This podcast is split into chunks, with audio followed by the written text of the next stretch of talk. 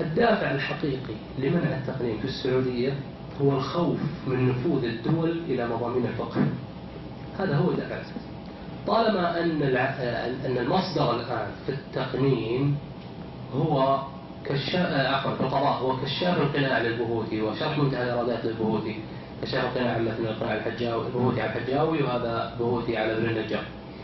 لا أحد يستطيع أن يطبع طبعة جديدة ويغير الأحكام فيها. فطالما أن الفقه الإسلامي هو المرجع ما ما في أي نظام سياسي يستطيع أن يدخل ويغير لكن طالما أنها أنظمة لا في إمكانية كبيرة للتغيير. فهذا هو الذي يجعل الفقهاء عندنا يعارضون التقنين. ليس لمسألة الإلزام. ترى حقيقة ليس مسألة الإلزام. أصلا مسألة الإلزام الآن في إلزام. كثير من القرارات اللي يصدرها المجلس على القضاء هي إلزام. قرارات عمر بن الخطاب التي كان يصدرها قضاته هي إلزام.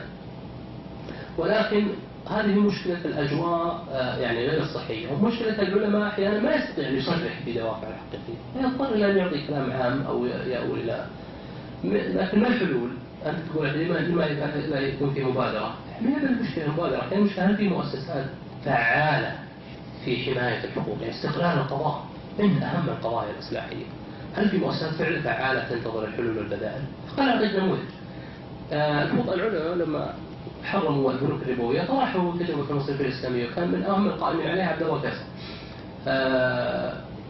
يعني رفضت من قبل المؤسسات الرسمية استمر الخطباء الاتجاه الإسلامي الخطباء الصحوة يعبرون الناس ضد الربا حتى تحولت البنوك التقليدية لأنها ضغط الشارع. ليس بقرار سياسي لأنها ضغط الشارع. حولت إلى مصرفية إسلامية. طبعا فيها إشكاليات الآن المصرفية الإسلامية خصوصا من جهة الضمان يعني. يحاولون دوما أن يضمنون الربح والنبي صلى الله عليه وسلم نهى الربح ما لم يضمن هذه إشكالية كبيرة الآن في إشكالية القبض لكن على الأقل يعني هي فيه تخفيف من المشكلة آه، فتجد الآن محاولة كبيرة جدا ل يعني شو اسمه المحاولات كانت قديمة لأسلمة المصالح الإسلامية ما ما ما اتخذ القرار. آه، مجموعة من القنوات الإسلامية طالبت بأن يكون تدخل في برنامج شو اسمه في الإذاعة في الإف إم ولا أعطيت المجال. آه، مجموعة من كبار الأثرياء اجتمعوا وأرادوا أن ينشئوا صحيفة صحيفة الأمة ما أعطوا المجال. أعرف شباب كثير جدا من الأخوة المحتسبين اجتمعوا مع مختصين وقدموا برامج وقدموا خطط لمسألة عمل المرأة وتنسيقها ويعني مجالات وكذا يعني رميت المقترحات هذه في الدرج فهذا هذا الجواب محبطة لتقديم الحلول والبدائل.